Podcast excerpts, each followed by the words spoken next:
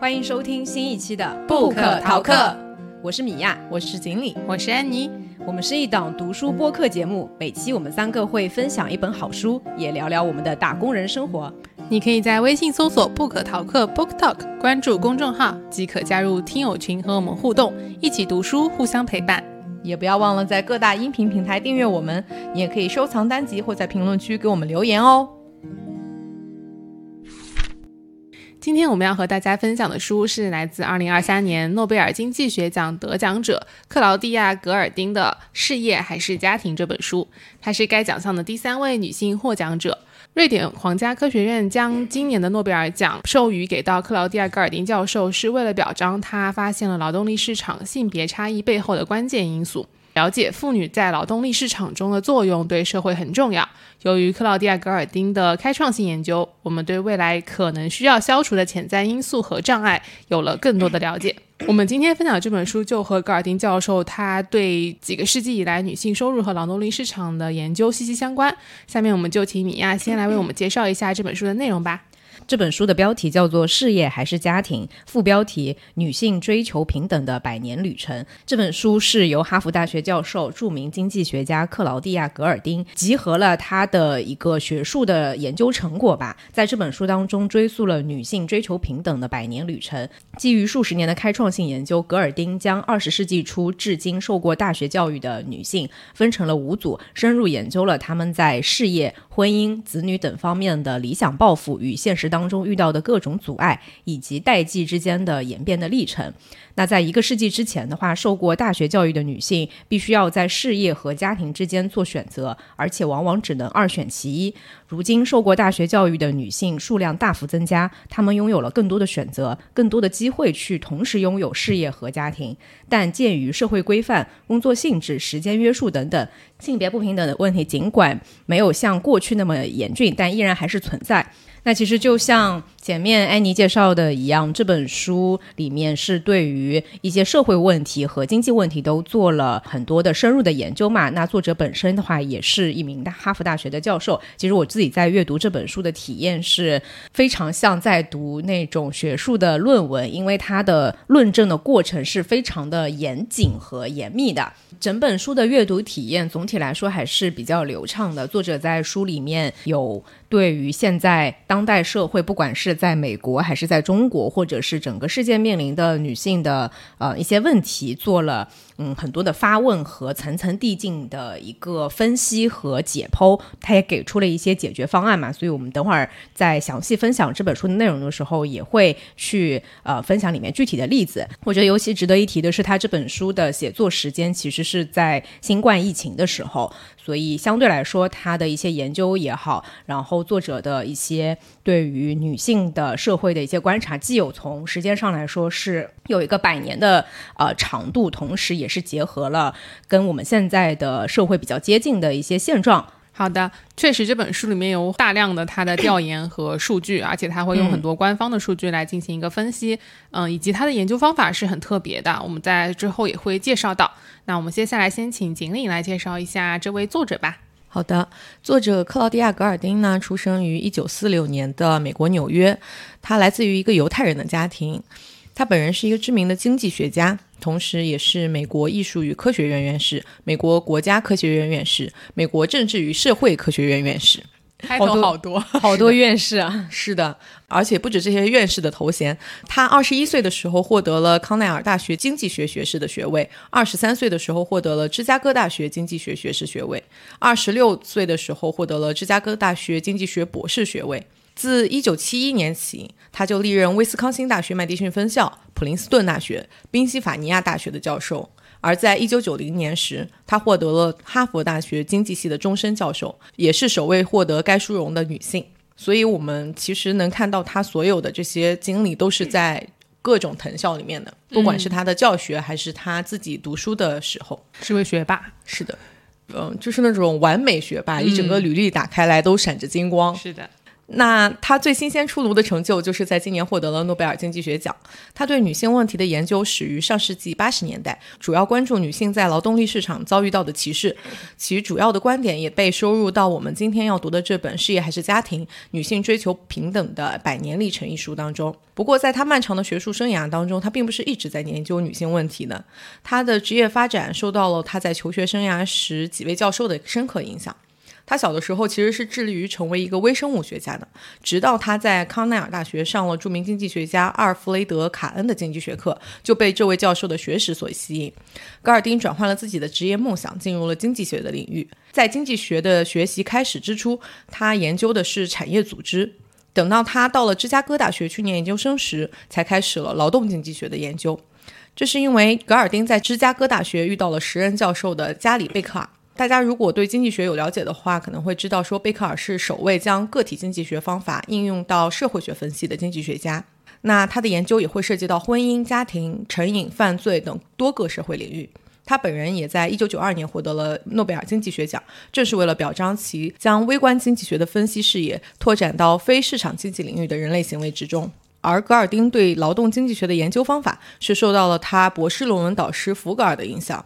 因为佛格尔的特点是将计量经济学的工具大规模应用于对历史的研究，所以我们今天才能从格尔丁的研究成果中看到如此庞大又缜密的历史数据分析。好的，谢谢锦鲤的分享。其实我相信大家看到这个这么直观的一个说明的时候，可能自己也都会开始想说，现在女性们都是怎么样去进行选择的嘛？那我们今天闲聊环节就可以来先简单分享一下说。哎，我们自己目前的一个选择，或者我们看到的一个情况是什么样子的？我读了这本书以后，更加深刻的认识到了，嗯，很多时候所谓的事业还是家庭，家庭。这个意思是说，是要有孩子的那种才叫家庭。光是两个人结婚，其实不存在说是要二选其一嘛。确实是小孩出生以后，夫妻是需要投入大量的时间在孩子的照顾上面，这才会涉及到一些选择的问题。所以可能问题给到锦鲤，唯一只有发言权的也就是锦鲤了。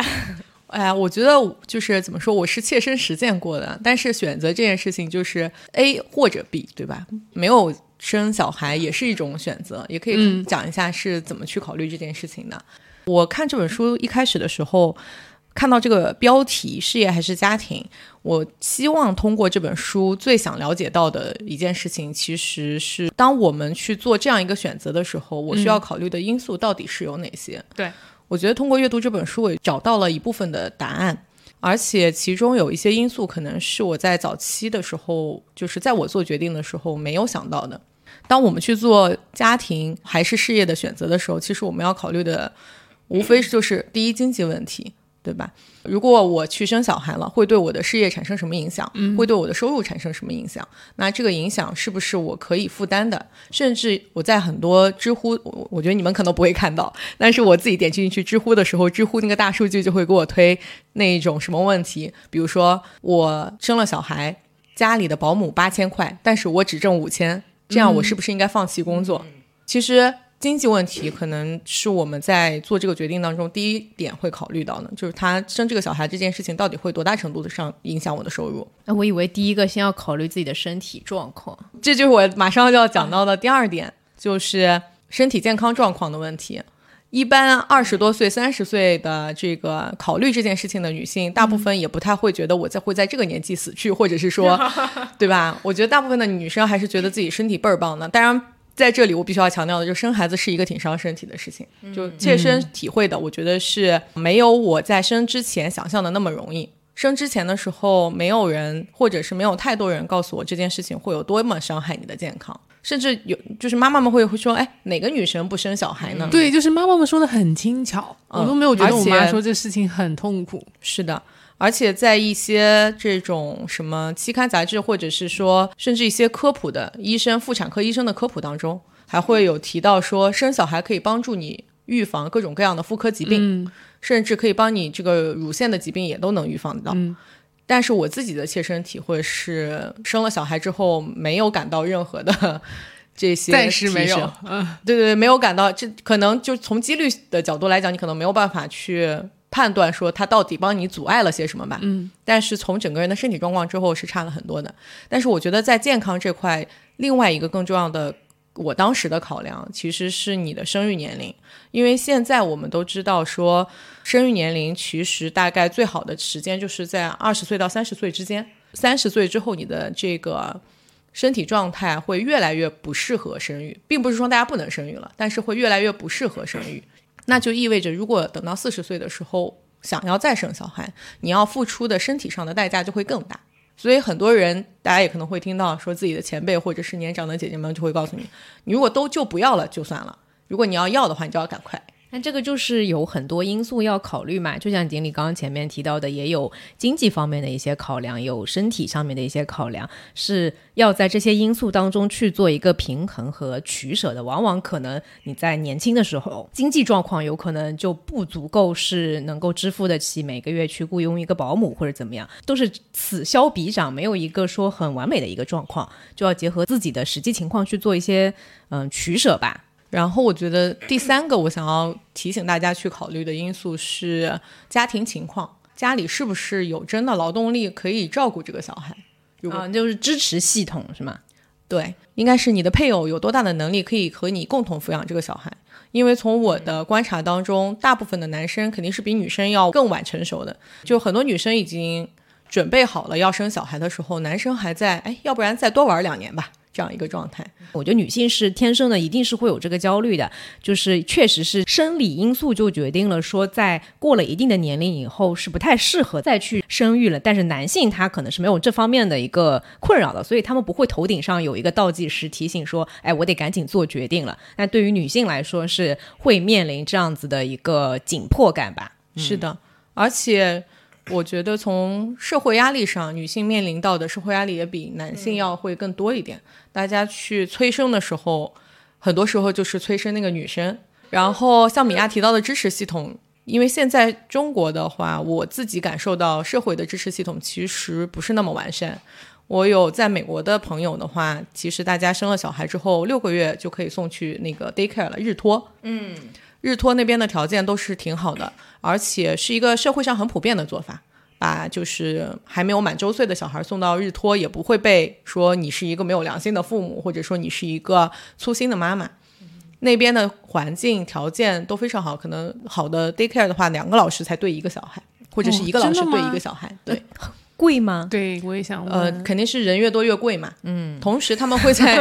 对，就平均水平的大概。但是它是就是州法律会要求它有最低的限制的。我记得是呃一岁以内的小孩至少一个小孩要分配到零点五个教师。嗯，类似于这样。可能这个数字我不是很确定，但是肯定是有这种最低限制的要求的。从法律的角度来讲，而且他们会在那个 daycare 里面去放那个监视器，所以你无论何时何地打开你的手机，你都是可以观察到小孩的情况的。国内现在有一些幼儿园，我看到也有在采取这样的措施了，但是可能相对来说并不是那么普及。而且 daycare 跟你家庭的距离和你上班的时间也非常有关系。如果说这个 daycare 超过你家放周围的两公里之外，那你可能就没有办法很好或者很方便的去接送这个小孩。上海现在已经有这些机构了，我之前自己也去学习过一一波，因为上海，呃，其实在中国应该算是比较发达的城市了嘛。那这种社会支持系统应该是相对来说比较完善的一个城市。但即使是在上海。嗯，我能搜寻到接收一岁半以下小孩的这种机构，我自己搜寻下来也不超过十家，就没有太多。嗯，这是我我自己学习的一个结果啊，不一定准确。所以其实对于不住在附近的家长来说，他还是很困难的。对，我不可能把我的小孩我住在浦东，然后把小孩送到静安去上这种日托嘛，而小孩那么小，所以社会支持系统不完善的情况下。那当我们自己去做这个决定的时候，我就很需要依靠家里，这也是现在中国或者是东亚家庭的常态，就是祖辈在带孙辈嘛。嗯，如果祖辈是没有这个兴趣想要带孙辈的话，大家如果要做这个决定，也要万分小心的去考虑，这必然就会影响到你的事业。像我有的朋友现在生了小孩之后，大概两年就没有回去工作，因为家里就是没有人可以带。我自己的观察是，我发现职场的女性。一种是像经理一样，就是生完小孩以后继续会去工作，只是说你可能下班以后，你很多时间都花在了小孩身上，而且会比较累。然后，但是不会影响你的工作。至于是不是会影响晋升或者是加薪这一些，我们先不去讲它有一些其他的因素。但我其实也看到蛮多例子，像你刚刚讲，你朋友他是在家自己带小孩的，我也听说过我们公司也有同事，他就是根本就没有回来继续上班，他可能直接辞职了。所以我还觉得这个比例似乎还是很高，就是女性还是在呃养育小孩，特别是小孩刚刚出生的那段时间里面，女性投入的时间还是比男性要多很多的样子。嗯，当然这可能是跟男女的薪酬又会有一些关系。对对，这个问题其实在这本书里面，作者有非常详细的、严谨的一个论证的过程。等会儿我们可以再分享一下，因为其实女性面临的并不仅仅只是说短时间离开职场，她面临的是很多在做这些选择的时候是很多潜在的一些机会成本。为什么大家会觉得，哎，现在年轻人不愿意生孩子啦，然后养孩子、生孩子、养孩子很贵？那这个贵其实不不仅仅只是体现在说你养育一个小孩要负责他的。衣食住行要花费的这些费用，更多的会对于你整个家庭的一个经济收入的状况，包括女性在事业上面的一些潜在机会的损失，这些其实都是一些隐性的成本。就之前真的还是想的比较简单，我觉得很多女性，当她要做选择，或者当她意外怀孕的时候，她还是会有一些不确定自己应该怎么走，或者就是家里跟他说你就生吧，他就生了。是的，但是她其实没有知道。自己付出的代价是什么对的，就命运给你的礼物都暗自标上了价格。对，甚至有可能他就很顺其自然的生好小孩后，他也不会觉得自己有什么被影响到，类似。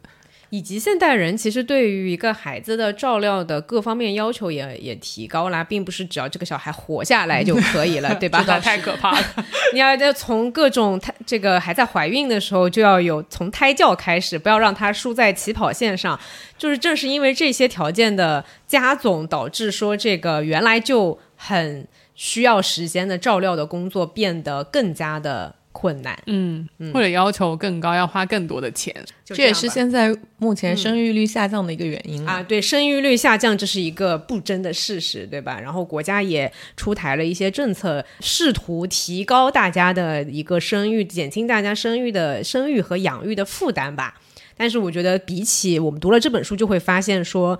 远远不止，就是杯水车薪，并不是靠放多增几天假，然后嗯多一些补贴就可以的。尤其是女性，她面临到的根本就不是差这几百块钱的事儿，背后的机会成本，我觉得这个是对于很多的职场女性影响最大的。应该是前年的时时候吧，应该就是我生育的那一年，延长了产假，对吧？延长了女性的产假，后面增添了每年五天的这个育儿假。其实延长产产假的时候，当时就引发了非常多的讨论，因为。产假是女性必须要去休的，因为你你经历了一个比较大的生育的过程嘛，必须要去休息的一段时间。但是如果不断的去延长女性的产假，其实反过来对于女性回归到职场去进行她的事业也会产生影响，因为每一个雇主就是资本家都是按照利益来看的。如果我我雇佣了一个员工，这个员工必须一年之内可能就会去休个半年的假。而且他未来国家还不断的在鼓励他又休一个半年，又休一个半年，对吧？他他如果生育多子女的话，比起另外一个男性员工，他完全不会产生这个问题。那在成本上肯定会有更多的考量。对，这也是书作者在书里面在非常开始的地方就提到的贪婪的工作嘛。就目前的呃职场上的工作，或者说我们呃日常接触到的一些白领的在办公室的工作。大部分都还是属于贪婪的工作，它对于时间的要求是很高的。随着时投入时间的增多，你从工作能够收到的回报是呃成正相关的。就我投入的时间越多，我能够得到的相应的回报就越高。是的，所以其实就是会造成刚刚说的那个问题，因为你的时间不够多，不管是去休产假还是产后，因为要照顾小孩啊，你肯定能够花在工作上的时间就会变少嘛。那对应的一方面，对于这个女性本身会造成这个收入上的影响；另外一方面，对于公司来说的话，我需要一个可以。呃，随叫随到的这种工作的性质，那它不能完成的话，对于公司的一个业绩也是会有影响的。所以这也是在这本书当中有非常呃大的篇幅，作者去讨论和论证，包括他也举了一些在美国社会的例子，能够有一丝希望和改善的一些地方，尽管不多啊，但是我们也在某一些的行业里面看到了，随着技术的进步，随着分工的工作结构的一个变化，还是有帮助的去改善这样的一个情况，但目前总体来说的话还是比较少。好，那我们接下来就会进入正式的分享环节。首先，我们先简单科普一下诺贝尔经济学奖是怎么产生的。对，in case 有小伙伴不知道，我其实之前也没有那么的了解啊。诺贝尔经济学奖的话，它是在一九六八年由瑞典中央银行设立的，它全称为纪念阿尔弗雷德·诺贝尔经济学奖。该奖项是根据诺贝尔基金会在一九六八年瑞典中央银行成立三百周年之际收到的捐款而设立的。根据它的官网介绍啊，就是每年九月份负责推选诺贝尔经济学奖候选人的这个委员会，他会向全球约三千位人员寄送保密的提名表格。这些具有提名资格的人呢，包括像往届的诺贝尔经济学奖得主、瑞典皇家科学院成员等等。但是任何人是不能够提名自己的啊。然后提名的表格呢，需要在来年的一月三十一号之前回给到委员会。提名是会有重复的，所以委员会会从当中筛出大概两百五十位到三百五十位人员成为最终候选人。再经过指定专家的评估、提名推荐报告的撰写和讨论阶段，再在每年的十月初来公布说获得者是谁。然后这里就让你们俩无奖竞猜一下。诺贝尔奖的奖金会有多少？有选项吗？我昨天在群里面有一个提示，就是诺贝尔奖金好高啊！是以美金计吗？他们原始金额是瑞典克朗，因为它是由瑞典皇家科学院的。我对这个货币没有什么概念哎。那我们就以美金猜，可以？你们以美金猜吧。五十万美金，哦，低了。啊，低了吗？他说很高哎，我脑子里盘旋的是一千万美金，那也太那也太夸张了吧？说就高到让他惊叫哎，嗯，一百万美金，那我稍微提高一点，一百万美金。经理呢？那五百万美金。经理，经理是个格局很大的女人。对，米娅猜的刚刚好，因为他的奖金按照瑞典克朗是一千一百万，然后约一百万美金，七百三十四万人民币。然后他的得奖原因，像刚刚我有提到过一点点，就是为了表彰他发现劳动力市场性别差异背后的关键因素嘛。是因为格尔丁教授他是首次全面介绍了几个世纪以来女性的收入和劳动力市场参与情况。他的研究涵盖了主题非常广泛，包括像女性劳动力、收入差距、收入不平等、技术变革、教育和移民等等。他的大部分研究呢是通过历史的视角来解释现在，并且探讨当前关切的问题的根源。我接下来就会介绍一下他在这本书里面很特别的一个研究方式。基本的情况就是像锦鲤刚刚介绍的，因为他最开始他研究的从经济学这方面，基本上就是以美国的一个背景来研究的，所以说在这本书里面，他研究的也都是美国早期他们在二十世纪那个时间段女性他们在经济史当中劳动力的演变。那他这边比较特别的一个研究方式是，他把二十世纪的女性呢分了五组，这五组都是针对了女性大学毕业生，而且应该是只包括了白人女性，因为在美国的背景下，当时二十世纪白人女性跟黑人女性的一个家庭的观念，还有他们参与大学教育的一个比例是很不一样的，应该也是受制于它数据的来源，对，因为它的。研究是从上个世上上个世纪的末尾开始，嗯，所以那个时候统计学可能还没有完全统计到黑人女性的这部分数据，所以它也确实没有办法进行比较。嗯，我们就介绍一下这五组女性，这五组女性可能会比较难记，但是我会把她们的特点都讲一下。第一组的话是出生于一八七八年到一八九七年。它后面每一组都是以二十年为单位往后推进的。从他们的一生经历来看，他们终身的成就在所有群体当中是最参差不齐的。宽泛的来说，这个群体他们在家庭和事业当中的选择是要么组建了家庭，要么成就了事业。也就是说，他只能够二选一，就是成家或者立业，只能做到其中的一个。当然也有例外啊，就是一小部分人他们是收获了家庭和事业，但是大多数其实是没有的。而且出身不富裕的女性，她们往往不得不早早的结婚，以期望能够养活自己。所以说，第一组女性她们面临的一个约束和现实的情况是，她们几乎不可能兼顾事业与家庭。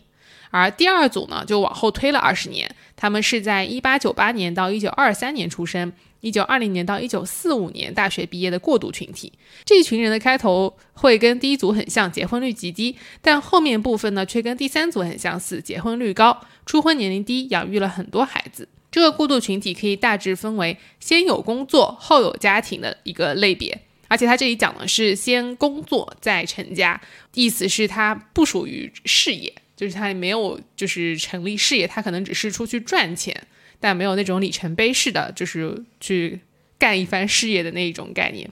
那他们当中很多人呢，是已经有比较远大的志向，但是被外部力量压制，以及在他们那个年代有大萧条的爆发，导致当时经济大规模的衰退，限制性政策随之扩张。会有禁止已婚女性从事文书工作，甚至教学等公共部门岗位的一个婚姻限制，这个我们之后也会介绍到。所以这一部分女性就属于说，她是先工作，然后再成家，但没有能够立业。第三组的话是属于先成家再工作，她们出生于一九二四年到一九四三年，她们之间的一个相似度是比其他几组都要高的，就是最典型的一个组。他们展示了跟第二组类似的抱负和成就，然后呢，结婚比较早，有孩子的比例很高，大学专业和第一份工作都差不多。但是这一组大家也会发现，说她是先成家再工作，也没有能够立业。第三组女性大学毕业生当中，百分之九十以上都结了婚，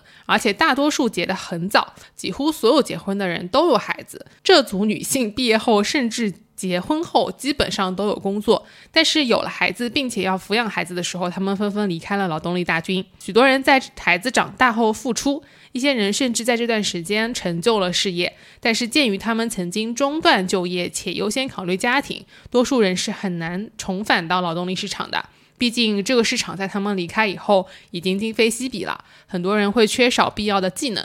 第三组女性就一般是先有家庭，然后再谈工作。那第四组就属于先立业再成家了。第四组她出生于一九四四年到一九五七年，二十世纪六十年代中期至七十年代末大学毕业。那作为年轻女性，因为大家会看到说她这每一组是二十年二十年推进嘛，二十年这个间隔有可能就是母亲跟小孩的一个关系啊，就是一代又一代的女性。因为过去可能大家生的比较早，有可能二十二十几岁你就毕业了嘛，相当于说就就可以生小孩了。所以每一组其实都会受到前一组的影响，那第四组也是受到了第三组的影响，他们去目睹到了自己的母亲、姑姑和姐姐们在孩子长大离巢以后重返职场，有些人就对就业就是开始有自己精心的规划了，开始思考说自己做母亲的生涯是什么样子的，但他们也认识到一个点，就是婚姻没有永恒一说。第三组传递过来的接力棒含有关于婚姻稳定性的告诫，指出投资丈夫的事业而不是自己的事业有其危险性。所以，由于目标更清晰呢，第四组女性从高中开始就在为上大学做准备，接着他们会挑选专业，然后攻取研究生学位，心中怀有持久的职业目标。第四组他们新颖的设想是先谈事业后谈家庭。因为家庭相对来说不那么稳定嘛，我就先把自己的事业搞好，然后再成家。第四组女性还拥有一个特别的时代发展的产物，就是避孕药。她们可以推迟结婚和生育，而不会造成什么直接后果，而且方便有效的帮助女性去控制意外的生育。使第四组女性能够获得更多的教育，并且攀登自己选择职业的阶梯，同时无需放弃活跃的社交和性生活。但第四组的问题是，很多人可能推迟过头了。当中有大约百分之二十七的女性大学毕业生是没有生育孩子的。这个群体立志要先有事业，再有家庭，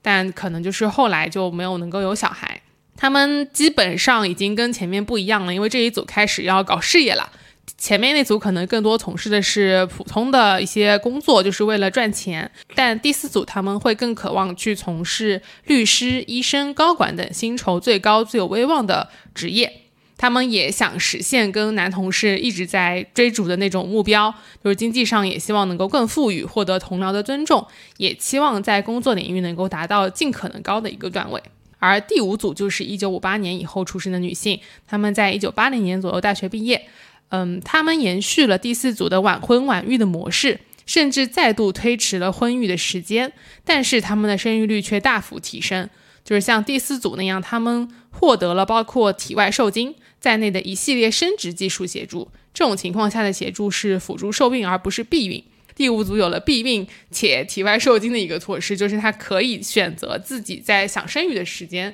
去进行生育，所以他们的生育率会更高。那最后这个群体基本上是渴望事业与家庭共赢的。而我们也会发现说，其实在他的研究当中，从第一组到第五组，女性在平衡家庭和事业这件事情上，并不是一个直线往上的一个关系的，就并不是说我会越来越平衡，而是当中会有一个洼地，有点 U 型的样子，因为也会明显看到说，像第三组他们看上去是更加顾家的，就是他们会更优先先考虑家庭，然后再考虑自己出去赚钱和事业。所以这当中是有非常多不一样的因素去影响他们在这个问题上的思考的。这五组里面，嗯的女性，她出生的时间不一样，她们大学毕业的时候面对的社会环境也是不一样的。对，就比如说刚刚安妮讲的那个第三组是洼地嘛，嗯，那那个时候第三组的女性，她们大学毕业的时候正值人口变化浪潮席卷美国。他们不是婴儿潮那一代出生的，他们是婴儿潮的父母。他们在重返劳动力市场的时候，可以更容易找到工作，因为有婴儿潮，而女性正是教师这个这个职业的主力嘛。嗯。但是他们也是婴儿潮的贡献者，他们是婴儿潮的母亲嘛。我觉得这是因为这组时间是，就是他们是在一九四六年到一九六五年之间毕业的大学生，当时正值二战结束。嗯。那美国从这低迷的经济当中通过二战复苏过来，大批的在前线本来在打仗的士兵回归到。国内就是战争结束了，确实要开始考虑自己个人的事情了嘛？对，是的。战争结束以后会有婴儿潮，这个是在很多国家都有的一个情况。对，是的。其实中国也是那一段时间出生的婴儿是最多的嘛？是的，就我们父母那一辈。所以他其实研究这五组女性是非常有意义的，因为它不是一个线性的关系，而且受到了很多因素的影响。同时，他也是希望说，通过我们去看代一代的女性去接前一代的棒，他们的这些变化来。探讨说，在我们现在的这一代，以及我们也现在面临了新的挑战嘛，比如说是疫情，大家开始更多的在家办公，而且有些托儿服务的机构他们又不开，学校也会有一些不一样的，比如说之前线上上课，对吧？虽然现在一切都有些过去了，但现在我们又面临一个问题是经济衰退。那在不一样的我们面临新的挑战的情况下，我们要怎么样去把这个接力棒？接上就是接下来他们会怎么样走，我们也是有自己的追问的。所以说，嗯，我们今天的分享就会集中在我们刚刚讨论到的，他在这本书里面通过各种数据来聊的，就是影响到女性去平衡事业和家庭这件事情的时候影响的一些因素。那我们先请锦鲤来给我们介绍第一个比较大的影响因素，就是技术。其实，当安妮说到我们把所有的百年之内的女性分为五组的时候，我们会发现技术在每组和每组的之间的变迁当中产生了至关重要的作用。举个例子来说，比如说我们从第一组到第二组，第一组大家是没有办法平衡事业和家庭的，对于这一组的女性来讲，事业和家庭是一个二选一的过程。在影响女性角色的很多技术变革当中，最重要的一点其实是劳动节约型的设备。这些设备的价格大幅度降低，所以普通家庭也能有能力去购买这些新型设备来代替家庭当中的劳动力，以至于说。女性可以腾出这些时间来参与到工作或者是社会活动当中，比如说，在一九二五年之前是没有电冰箱的，但是到二十世纪四十年代的时候，百分之七十的家庭在美国都已经拥有了电冰箱，百分之五十的家庭会有真空吸尘器，百分之六十的家庭有洗衣机，而在二十世纪早期的时候，家庭也开始使用了供暖设备，这些可能都是大家普遍上会认为是。帮助大家节省劳动时间的一些机器。另外有一些我觉得还比较有意思，可以分享给大家的是，包括我们现在很常见的一些事情，拧开水龙头就可以喝干净的水。大家每个人家里都有抽水马桶，其实这些事情也在无形当中降低了家庭劳动的成本。嗯。这些之前由女性承担的工作，其实也在逐步的降低，可以帮助女性来到社会上进行工作。像刚才安妮在分享当中有提到的，避孕药的研发和生产以及大规模的使用，其实也帮助了女性从各种各样不同情况的意外怀孕事件当中脱离出来，可以对自己的职业生涯进行时间上的规划。那避孕药其实是在一九六零年代才被那个美国食品药品监督会批准使用的。但是在它一开始被批准使用的时候，有一些规定导致大家不能去使用它，特别是最需要它的这些作者研究的女性大学生，因为在很多的州的法律里面，在一九六零年代是规定说，未经父母同意，医生给未成年未婚女性开避孕药是违法的。嗯，而在那个时候，当时的法定年龄还不是现在的十八岁，是一个更高的年龄。也就是说，女大学生如果有这种需求的话，他们是没有办法使合法的使用这个药物的。不过到了一九七二年的时候，很多的州就颁布了这个新的成年年龄。降到了十八岁，同时也有很多州依据这个司法判决和法令，允许了成熟的未成年人，就一个成熟的未成年人，是的，已经有一些需求的未成年人获得避孕服务，所以将这些避孕服务推广到一些更低年龄层的年轻女性，嗯，使大家有更有效的手段去安排自己的生育年龄。在随着技术的进步以及这个时代的发展，不仅法律会允许年轻的单身女性去获得避孕药，她们还有开始有专门的地方可以去获得避孕节育的建议和基本保健服务，包括性传播疾病检测，类似于这些，也帮助了女性去做更好的一个安排。除了在二十世纪六十年代避孕药的产生促进了女性推迟生育年龄而有机会去追求是自己的事业之后，再下一代的女性进来会发现说，这一代推迟自己生育年龄的女性可能在后面没有办法完成事业和家庭的双丰收，因为推迟生育年龄导致了他们当中的有一些人没有办法再生育了。现在大家就会去追求说，我如何才能平衡事业和家庭？那就需要说。可能一些辅助生殖的医疗手段，包括试管婴儿或者是冻卵这些，在上世纪五十年代到七十年代的时候，医学期刊发表的文章当中，只有很小的一部分会涉及到女性的不孕症。但是这一比例在九十年代的时候翻了一番，到二十一世纪初的时候暴增，达到了九十年代水平的五倍。二十一世纪初期，也有越来越多的医学文章都会涉及到不孕不育的治疗，比如说我们刚才提到的体外受精，或者是试管婴儿这些研究。但这个是个很复杂的医学问题啦，应该影响的因素会很多。那人类的寿命其实总体上来说的话，随着医疗水平的提升，随着生活水平的进步，各种科技的发展是在延长的。但是我也有看到说，其实所谓的最佳生育年龄其实是没有什么太大的变化。就美国社会，我其实不太了解啊。但是对于中国社会来说，我们这一代比起我们的父母辈，很多的工作都是要在办公室里去完成的。我们就是要久坐，对吧？说不定我们都没有父母辈以前年轻时候那么强壮。同样都是二十多岁，或者同样都是三十岁的年龄，我们可能没有我们的父母在同样的年龄的时候更健康，更加适合生育。又不好，对，然后吃油腻的东西，大量摄入咖啡因。对呀。对，就真的说不好到底是谁的这个身身体状况，说不定这最佳生育年龄还要往前还要往前提呢。所以说是父母辈他们在四十岁的时候能生小孩，并不代表我们这一辈到 四十岁还能生小孩。对我其实看到我身边有四十岁生小孩的人，我真的很震惊。而且每个人的身体状况也不一样。如果比如说我不需要每天在办公室里面坐班去上班的话，我有很多的自由的时间，对吧？对吧？可以去运动啊，或者怎么样去锻炼身体，各种。那你的身体状况比较好的话，相对来说，这个最佳生育年龄其实也是会有一定的延长嘛。然后最后我想分享一下，就是在目前当今的中国社会的话，我会看到的一些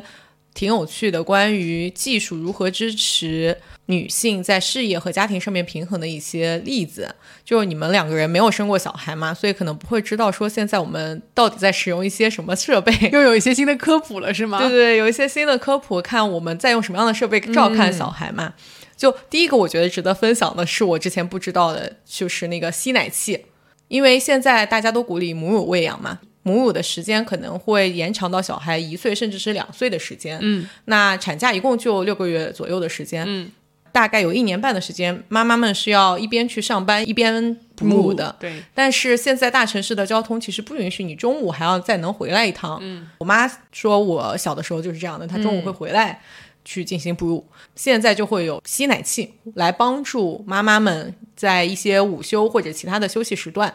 嗯，把自己的母乳储存下来，冰在冰箱里，晚上带回去给小孩吃。而且储存的，就是包括袋子啊，就是一系列的这些工具，其实在市场上都非常容易买到，是一个很常用的手段，就帮助工作的妈妈们来实现工作和家庭的平衡。然后第二个东西呢，就是婴儿看护器。婴儿看护器是一种，就有点像一个小摄像头，但它比小摄像头可能会多一些功能。你可以把它架在宝宝的婴儿床上面，嗯，然后它就会照着那个宝宝。第一个功能，它可能是小朋友，如果他你可以给他设出设置一个隐形的安全护栏。嗯，那如果说在这个监护器看到的安全护栏之外，小宝宝翻出去了，嗯，他就会开始给你的手机发警报。我看到使用婴儿监护器的人，一般就是比如说小朋友在房间里睡觉，嗯，那父母是在可以在另外一个房间睡觉的，嗯，你不会担心说我如果很小的时候跟小宝宝分房睡了，那我听不到他的哭声，他晚上出现什么意外，嗯。另外一种可能就是，比如说我们出去玩的时候，那也得听得到手机的报警声才可以，对吧？那总比小宝宝在另外一个房间的哭声要响亮多了。或者说，他如果有两个小孩的话，他可能再带一个大的看看作业啊什么的，在另外一个房间。那如果那个小的，他就可以把它单独放在房间里面，对，也能比较快的去。在有危险的时候 救下他的宝宝，至少就不用寸步不离了。对对对，不用寸步不离了，或者说他不至于是有危险，但是他可能离开，你不知道他爬去哪哪个地方了，对吧？找不着，就在床上大床上爬来爬去的了嘛，类似于这种。那个宝宝一哭，他会自动播放音乐，他能监测哭声。是的，而且我也看到很多这种更新颖一点的带育儿手段，是说宝宝如果。睡梦中一哭，你不要立即去安抚他，他要学会安抚自己嘛，养成这个习惯。但是你这么一说，我突然所以你会看到那种婴儿监视器的广告，是爸爸会盯着那个手机屏幕看，就宝宝在屏幕里哭，但是他只是盯着这个屏幕看，看他是嗯，这像话吗？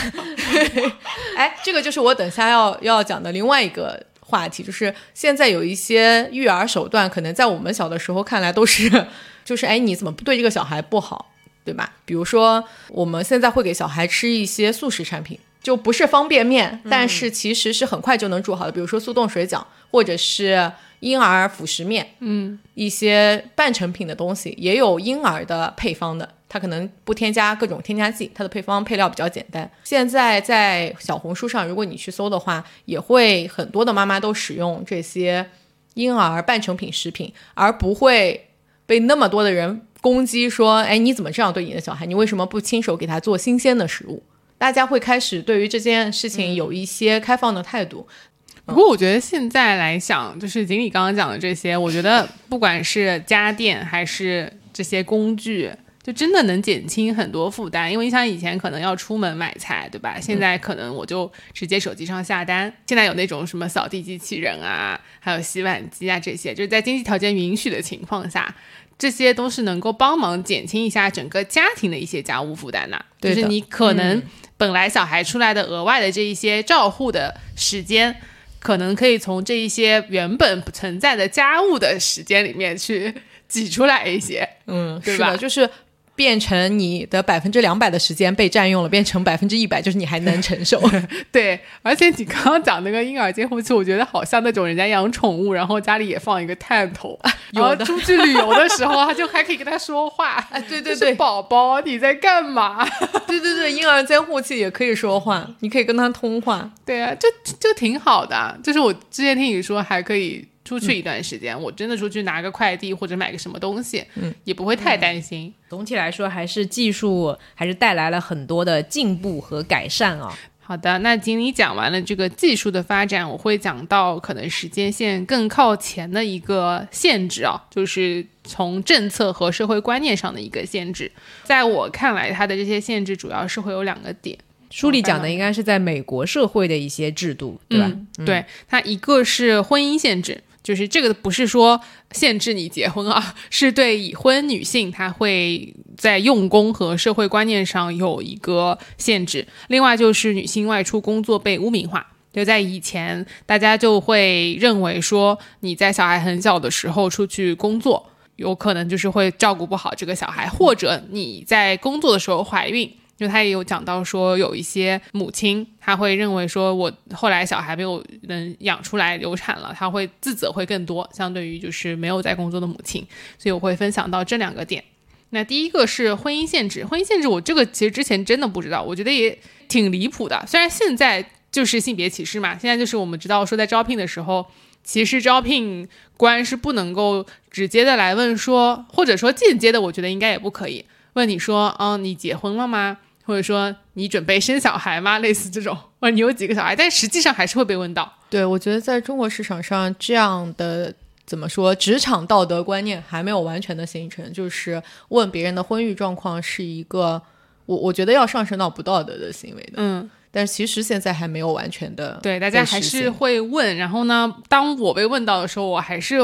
会回答。就我我也不会说这个东西其实你们不应该问。就我也很少会这么。尖锐，毕竟我还是个求职的 打工人。对啊，就职场人肯定是弱势群体啊。对的，婚姻限制是私人公司和政府机构，其中主要还包括学区的雇佣和解雇政策。那限制有两种，一种规定是否雇佣已婚女性，这类条款被称为雇佣限制；另一种关注是否解雇在职期间结婚的女性，被称为留任限制。我觉得好离谱，对吧？就是我在职的时候，如果我结婚了，你就可以按照政策或者法律来把我给解雇掉。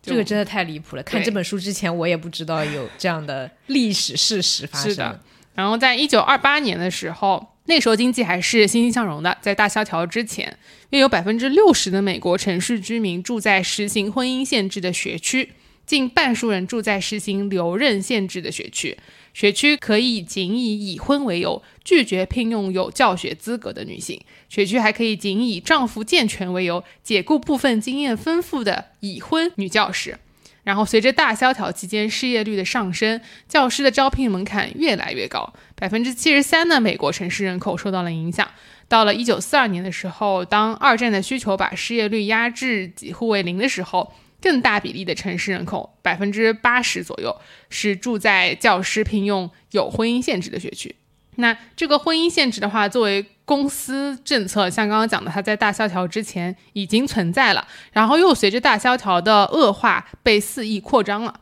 为什么婚姻限制在经济衰退之前就已经存在，并且在大萧条之后继续广泛存在呢？就教师案例而言啊，学区从这个政策当中获得的收益大于损失。在那一段的多数时候，年轻的女教师随处可见。已婚教师年纪越大，虽然他们更有经验，但是聘用他们的成本也更高。学区和校长要的是一支驯良的劳动力队伍，不是有强大后盾的师资力量。随后还会冒出教师工会。此外，当时大多数已婚女教师婚后不久就会有孩子，很快将离开劳动力市场。我理解就是他觉得资深的教师比较难管理，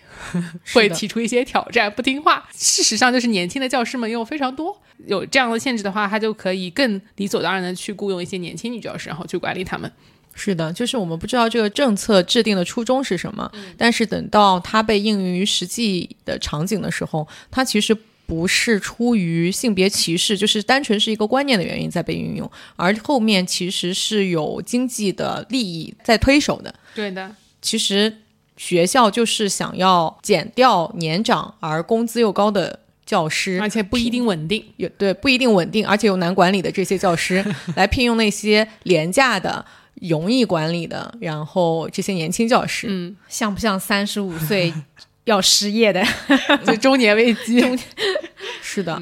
然后呢，过了一段时间，这个女性的工作又起了变化，就是劳动力市场越来越紧张以后，当劳动力供不应求，学区和公司就开始发现这种歧视性的婚姻限制得不偿失，就是他的初衷还是资本主义的思想。对，就我发现，哎，人不够用了，那我就继续把这个政策改一改，对，对吧？我就继续来招募这些稍微资深点的教师。这些规定很快就被废除了，尽管经常被怀孕限制取代。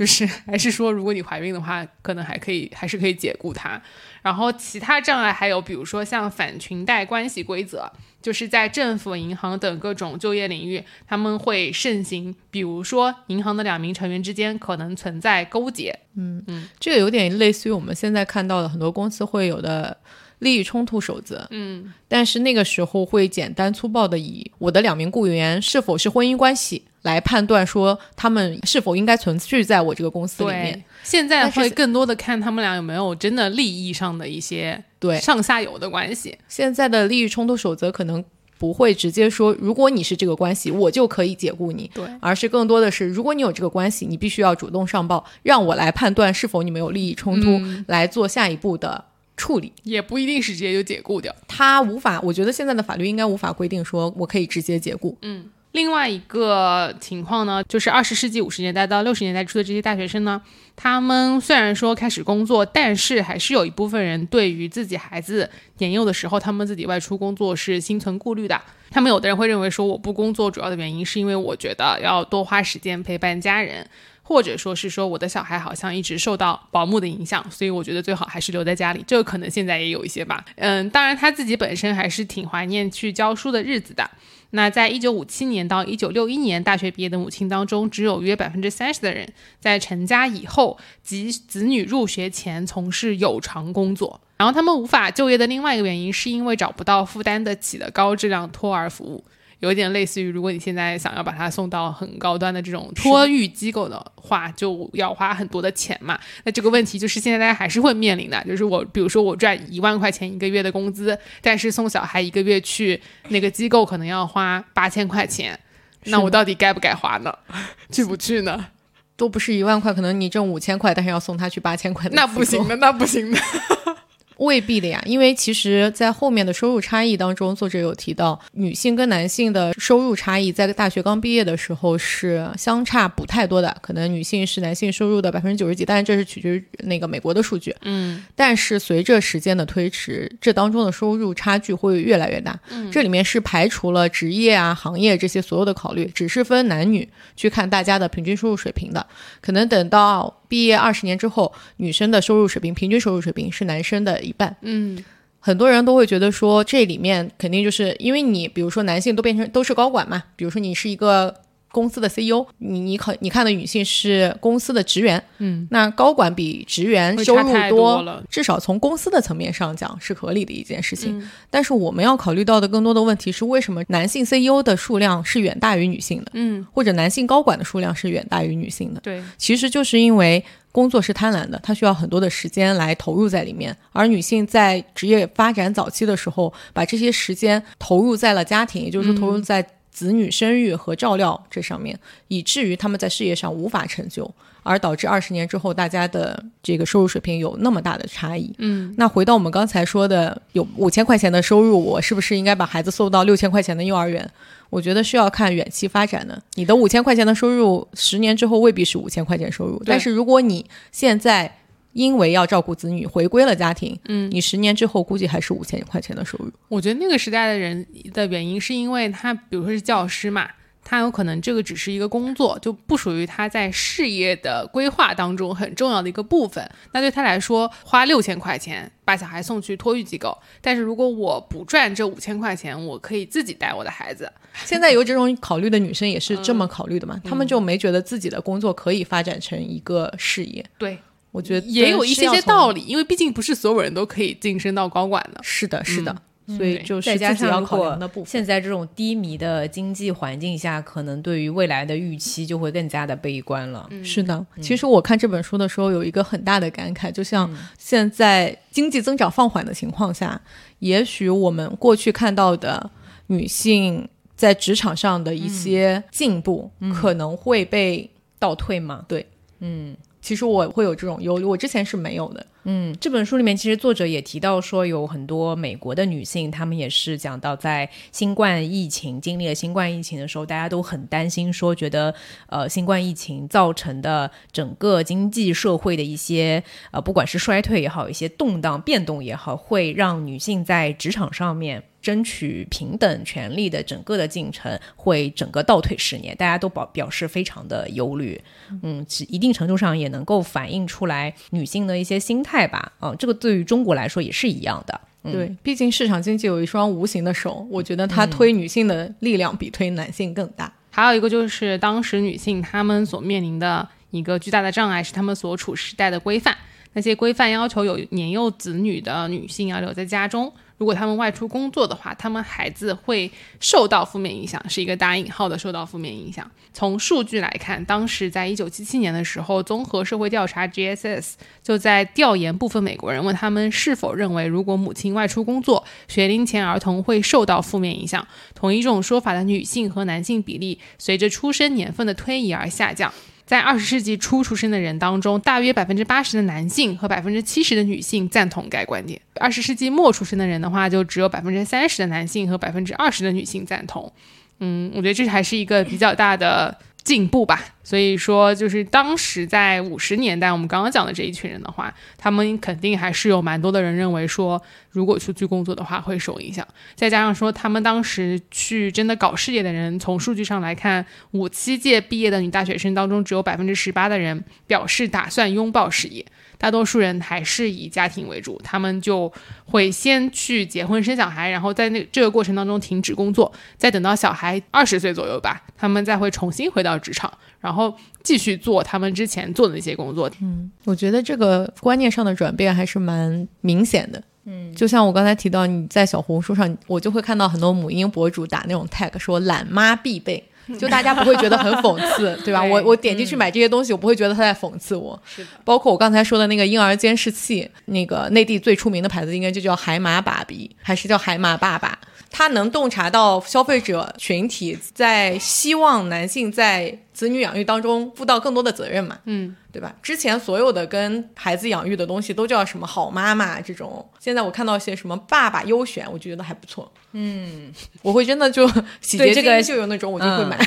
因为其实现在消费者社会嘛，那这些广告商其实是最能洞察到现代消费者的心理的。一个家里面通常负责这些家庭用品的采买的也都是女性，是的，不是说在那个消费品的，就是消费者的排优先级排序，最先是小孩，小孩，然后是女性，然后再是呃狗，最后是男性。狗有点搞笑。真的呀，是有这样的一个鄙视链，就男性消费者连狗都不如。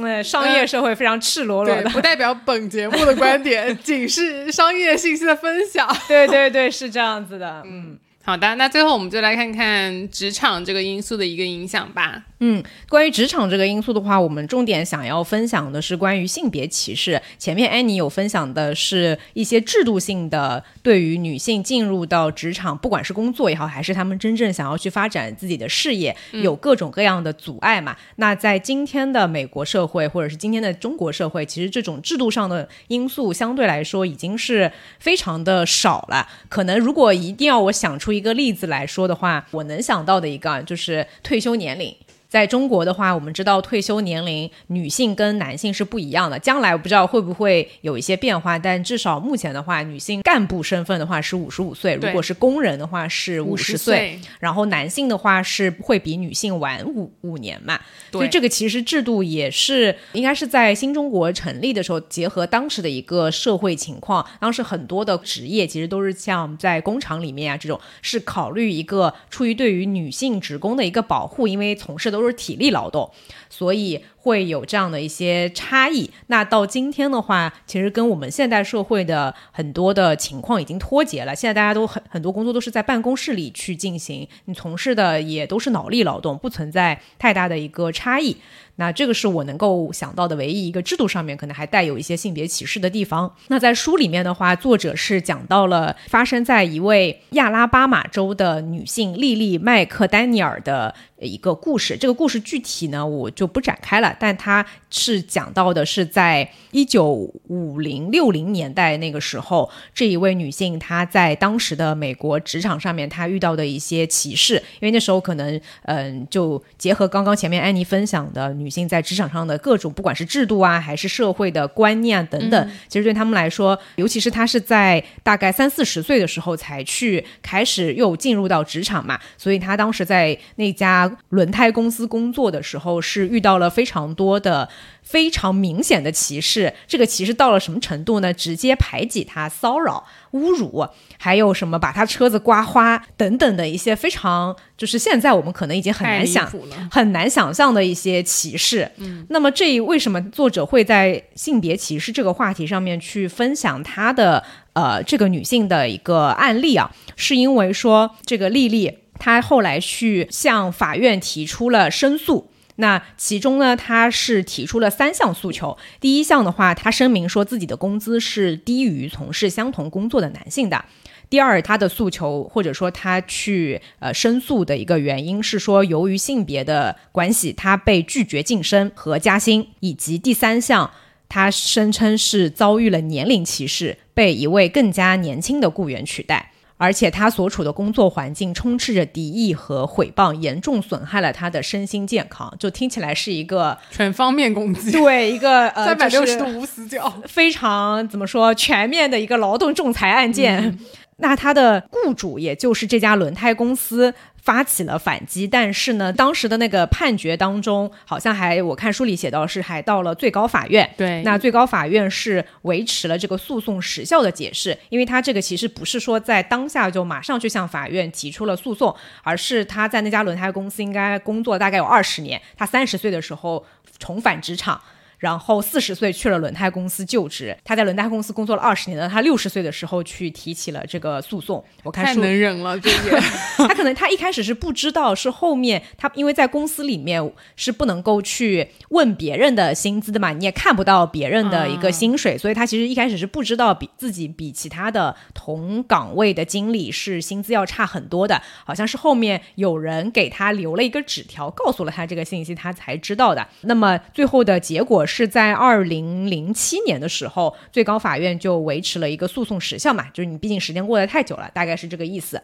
但是这个故事还没有结束，到了零九年的时候，二零零九年的时候，美国参众两院通过了莉莉莱德贝特公平薪酬法案，这是奥巴马总统签署成为法律的第一个重要法案。该法案规定说，工人在每次收到歧视性工资时都将受到保护，而不仅仅只是第一次。那是什么导致了丽丽的这个职场的歧视？她的维权之路又这么的困难呢？书里也有讲到一些原因啊，说一个是他呃公司里面有各种各样的害群之马，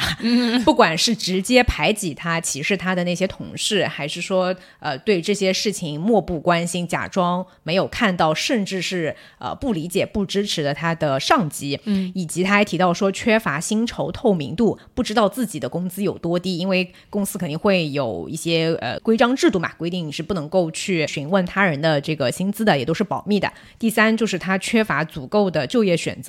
就是他除了那那家轮胎的公司已经是在当时非常领先的第一家还是第二家公司是公开招聘可以接受女性去应聘这个经理岗位的。嗯，在他生活的那个地方的附近，其实没有更好的工作选择，也没有。更多的工作选择，所以即便是丽丽在轮胎公司受到了各种各样的一些歧视，她还是留了下来。就是薪水呢，比男性是要低，但是相对对比没有好，而且比起其他女性在当时普遍女性会去从事的工作，其实薪水已经给的是比较不错了。嗯，所以她就工作了，这也是为什么能工作二十年嘛。那其中我是觉得说。薪酬透明度这个观点的话，可能是有待争议啊。毕竟从事这个这个行业的人，薪酬就是透明度，并不一定跟他受到的职场歧视是有直接相关的。嗯，对我只是说，在这个故事里面，他是一开始不知道自己确实是比别人低了，他是后面被其他的同事就是有告诉到他说，跟你同样职级的其他男性的经理是拿的工资水平比他。高嘛，然后他在最后去提起诉讼的时候，呃，也是在自己的主张里面是说他的呃薪酬是比做同样岗位的经理是要低百分之二十到四十的样子。所以这个是丽丽的故事，但我觉得，因为她的这个故事发生是要结合当时的一些社会背景的，可能跟我们现在现代的职场人面临的情况又不完全一样。因为现在我们其实已经不会有这种这么明显的歧视发生了，就是所谓的性别歧视在变得越来越隐蔽。作者在这本书里面，毕竟他是个经济学家嘛。所以，他不是只只是讲了一些性别歧视的社会性的问题，他也提到了一个更加重要的概念，就是这个性别收入差距。刚刚前面我们也有分享到，女性在结婚生育以后，她跟自己的丈夫之间收入的差距会扩大嘛？作者在这本书里面也花了相当多的篇幅去讲这个收性别收入差距，而且他给了一个定义啊，说呃不是简单的一些单一的统计数据，它是一个动态的，随着男性和女性年龄的增长。想结婚和生育，他会渐进扩大，而且它还会因为职业的不同出现很大的差别。所谓的性别收入差距，它是用一个比率来去衡量的，就是女性的收入与男性的收入之比。这个比率可以比较方便的去来看，说到底这个由于性别这个因素，男女之间到底在收入这件事情上面差多少嘛？嗯，就比方说，如果它的这个比率是百分之九十，意思是说同样的工作，一个女性她的收入是同样男性的百分之九十。对啊、是这这个意思。书中呢是花了比较大的篇幅，通过一些研究的数据和案例嘛。那么我这里总结一下他关于性别收入差距的研究当中几个结论啊。第一个结论就是说，性别收入差距几乎存在于每一种职业当中。而且收入差距会随着时间的推移而扩大，并且在某些特定时刻加剧。例如孩子出生之后，我记得这个结论的话，它前面是呃针对于商学院的 MBA 学生的一个追踪。因为相对来说，这一部分人群是受过呃高等教育，同时他们的职业的收入其实是在众多的职业当中也相对来说是比较高的嘛。除此之外，它还有别的一些案例啊。总之，我这里就先说一下结论，结论就是有差距，而且会在小孩出生以后，这个差距会扩大。嗯。那么第二个，他就讲到说，去剖析这一个现象背后的一些根本的原因啊。作者讲到说，这个收入差距的根本原因是从两方面来讲。第一方面的话是取决于夫妻如何去分担育儿责任，嗯，第二方面是取决于工作时间灵活性的成本，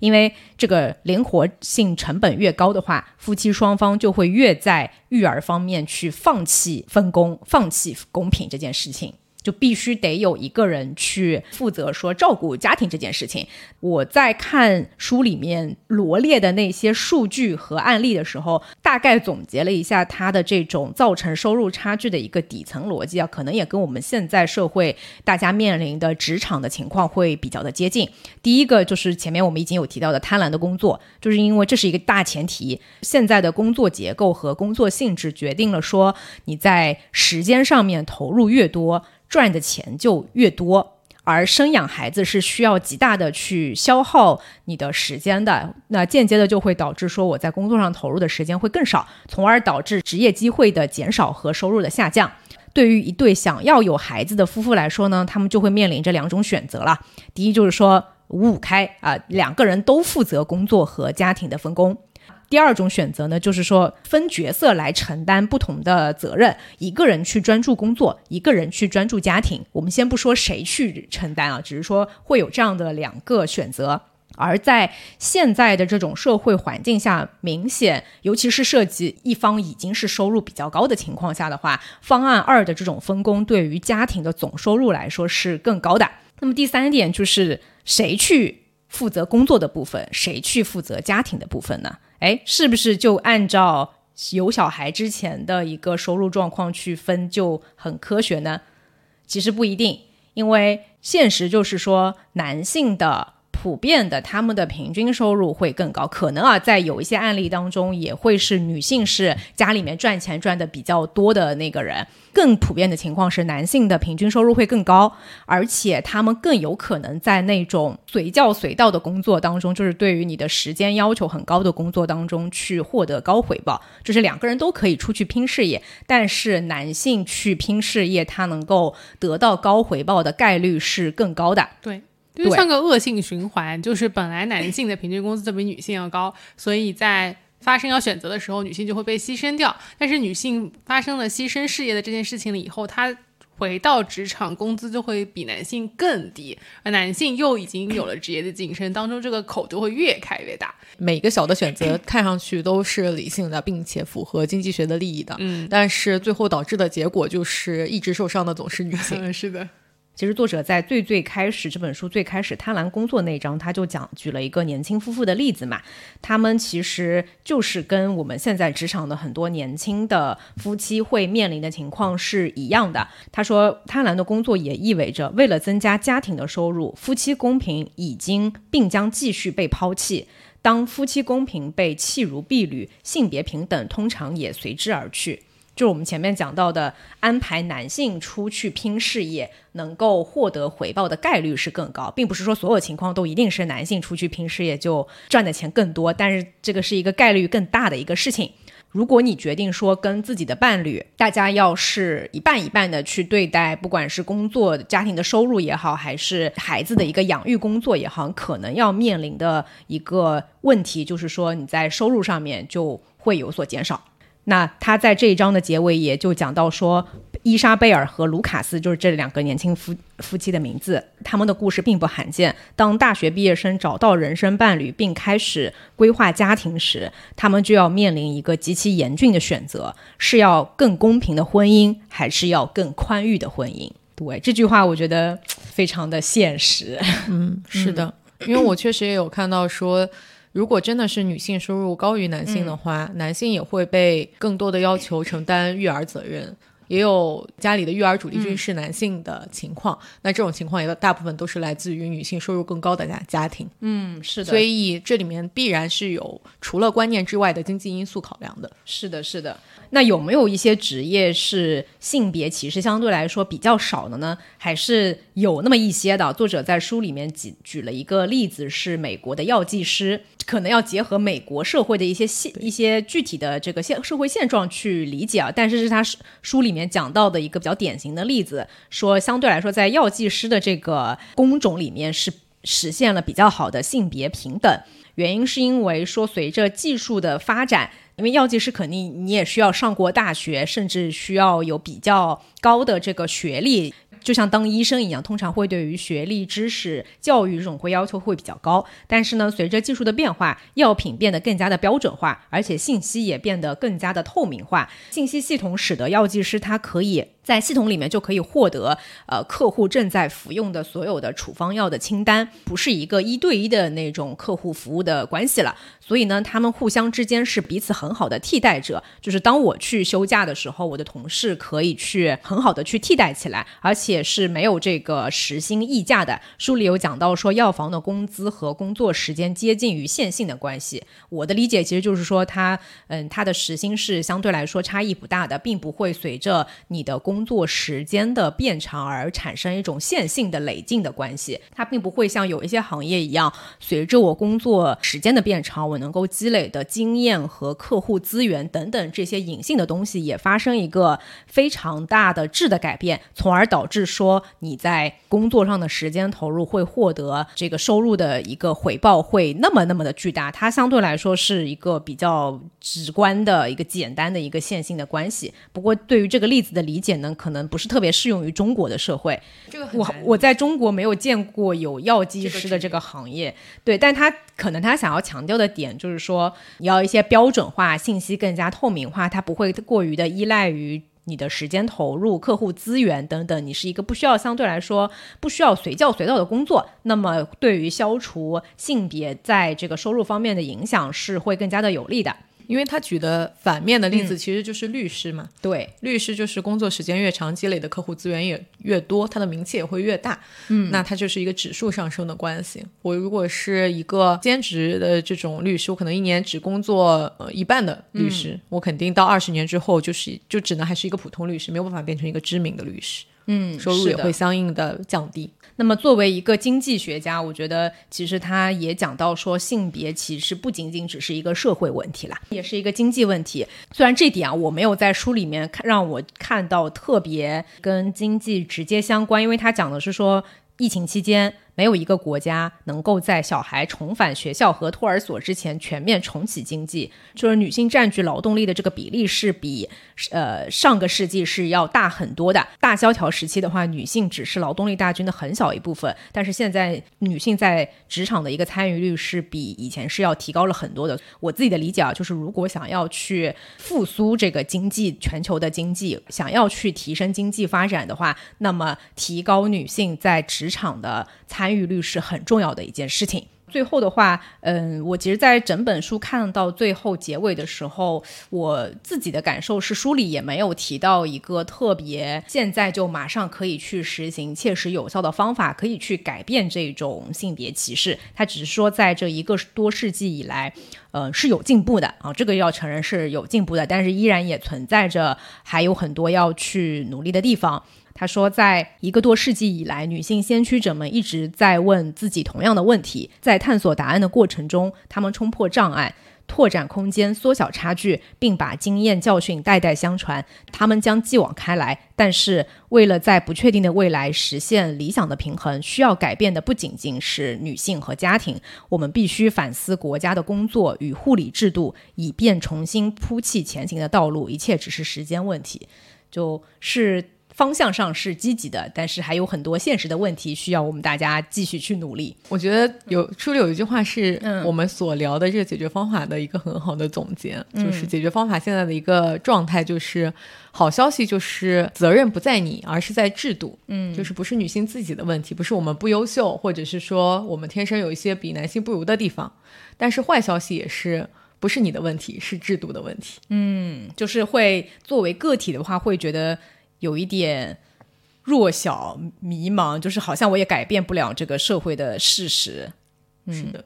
至少这本书给了我们一些思考吧，就是他把那些因素都列了出来，然后他也把以前历史上面的一些状况全部都给首次来总结了一下，说一个是女性劳动力在市场上真的是很重要的，对于经济的发展也是很重要的，嗯，然后会影响女性去选择事业的一个因素是什么？他虽然没有说很直接的对每一个人要怎么样去平衡，但他给到了我们一些思考的切入点吧。然后我们也会在本期节目抽取一位幸运听众，送出纸质书一本。如果大家在听完我们节目，或者有兴趣去看这本书的话，呃，也可以跟我们分享一下你们在看这一些女性在事业和家庭当中进行选择的这些上面的一些想法和态度吧。嗯，我还是非常推荐大家可以去看这本书的原文，因为它在书里面会有一些数据啦、图表啊，包括一些案例的论证的过程，有一点像抽丝剥茧的把一个问题讲得非常的清楚。所以，如果你在性别平等的问题、在事业家庭的选择上面有一些困惑的话，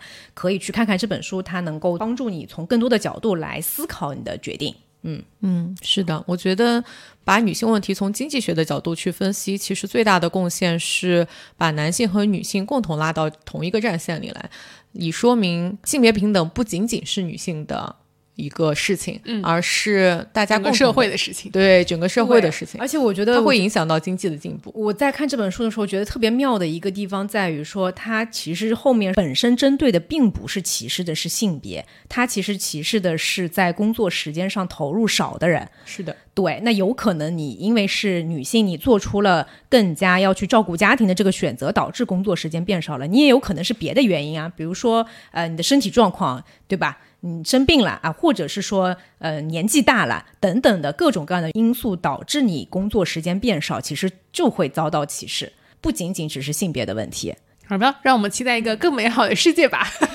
哎，突然这个调拔的很高哎，你怎么突然开始升华？现在会变好的，经济应该也会变好的。今天的分享就到这里啦，我们下一期再见，拜拜，拜拜，拜拜。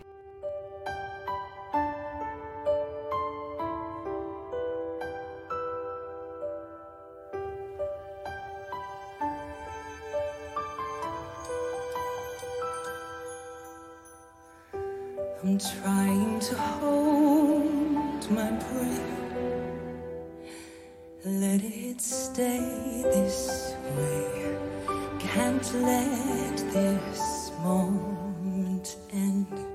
You set off a dream in me, getting louder